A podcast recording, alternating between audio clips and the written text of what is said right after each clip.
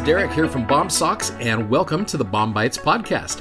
Hey, if you're new to BOM-BITES, it's a service from our company BOMSOCKS to help be a resource to use. You're studying along with the Come Follow Me curriculum for the Church of Jesus Christ of Latter day Saints. Hope you enjoy today's episode.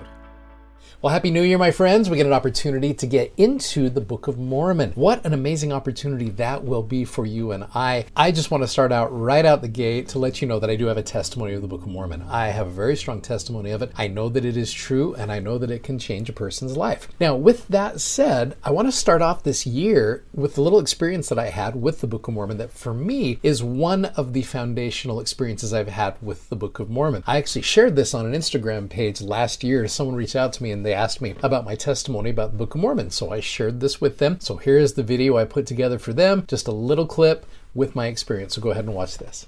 I have a very strong testimony of the Book of Mormon. I've had it for a long time, and I've had wonderful, cool experiences with the Book of Mormon. But there's one I wanted to share with you just for this Instagram page here. So it was August of about 2001 or so.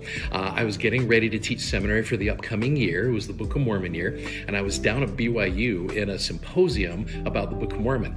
And President Henry B. Eyring was the speaker, and he gave a masterful talk about the importance of the Book of Mormon. One of the things I thought was cool about this talk is he was there as an apostle but as I was listening to him, it almost didn't sound like he was speaking as an apostle. It sounded like he was speaking as the parent of a seminary student. Now, I knew that he had a daughter at the seminary that I was teaching at. And so I, you know, I was listening just as, you know, as a seminary teacher, but I but he was just speaking in such a poignant way. And as I was listening to the talk, I felt this strong prompting that I needed to read the Book of Mormon cover to cover before the school year started. Now, again, this is August. I think school started on like August the 27th, and this was maybe mid August. And so as I'm sitting there getting this prompting, I'm just like, okay, um, how am I going to do that? This I, am super busy getting ready for the school year. It seemed like a great idea, as a lot of promptings do, but I just was like, uh, I don't know if I have time to do it. So I just kind of glossed over it and was like, oh yeah, that'd be cool. And this prompting kept like pounding on me for the next week or so. And I'm looking at my schedule going, I don't know how I'm going to do this. Because again, I'm busily preparing for the upcoming year. And I looked, and there was one day that I had nothing going on. It was a Saturday. It was the Saturday before the school year started. In fact, it was Saturday, August 25th and I had a crazy idea. I took a pl- just a plain blue, you know, copy of the Book of Mormon. Um, I went uh, went to my church meeting house that day.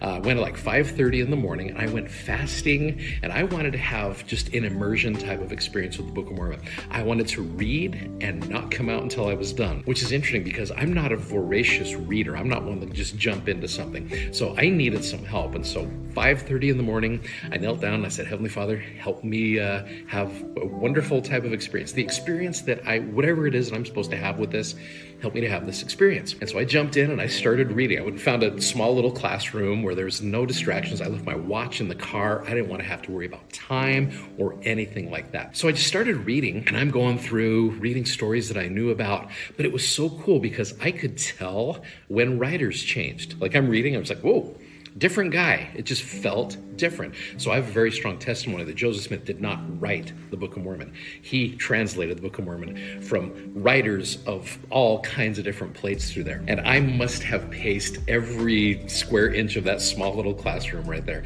I'm laying down on the floor. I wasn't like marking stuff. I was just reading. So like I could see on the the page and you know the bottom of the page where you've got where it says the time, I could see they're getting closer to Jesus Christ coming. I was watching them go through the pride cycle. I'm like, guys, hang in there. Jesus is coming. And it was weird. It's like I was in the Book of Mormon with them as an observer. It was super cool. And I was so excited to get to 3rd Nephi where Jesus came. I was like, this is the one that they have been waiting for. It was so cool. They hung on long enough to be able to experience Jesus, and I loved it. This was actually him, and it was so cool. So I kept reading, and I got to the very end, and I didn't even need to pray if it was true. You know how Moroni's got his little promise in Moroni 10. I didn't have to do that.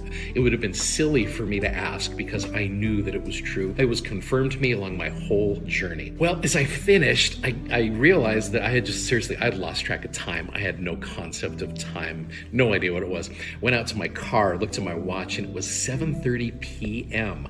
And I'd started at 5:30 a.m. That's 14 hours, 531 pages of this wonderful book in 14 hours. That's 38 pages an hour. That is far beyond my natural ability to read. Like I said, I'm not a voracious reader. I can't just jump into something. So this for me was a huge accomplishment. Now, on Monday, I went to my seminary classes and I bore testimony of the Book of Mormon. And I was like, guys, I read it on Saturday. It's true. And they were just like, you're crazy. I'm like, I know, I am fully aware of that. But it was a great way to start off the school year. And as a side note, I had a young woman in my class with the last name of Eyring. And so I felt like when President Eyring was talking, it was like he was talking to me. That was a great way for me to be able to have an experience with the Book of Mormon. I hope that my response to the Holy Ghost prompting that year was able to help a family. Uh, I love the Book of Mormon. I absolutely know it's true. It will change your life just like it's changed mine. Thanks, guys.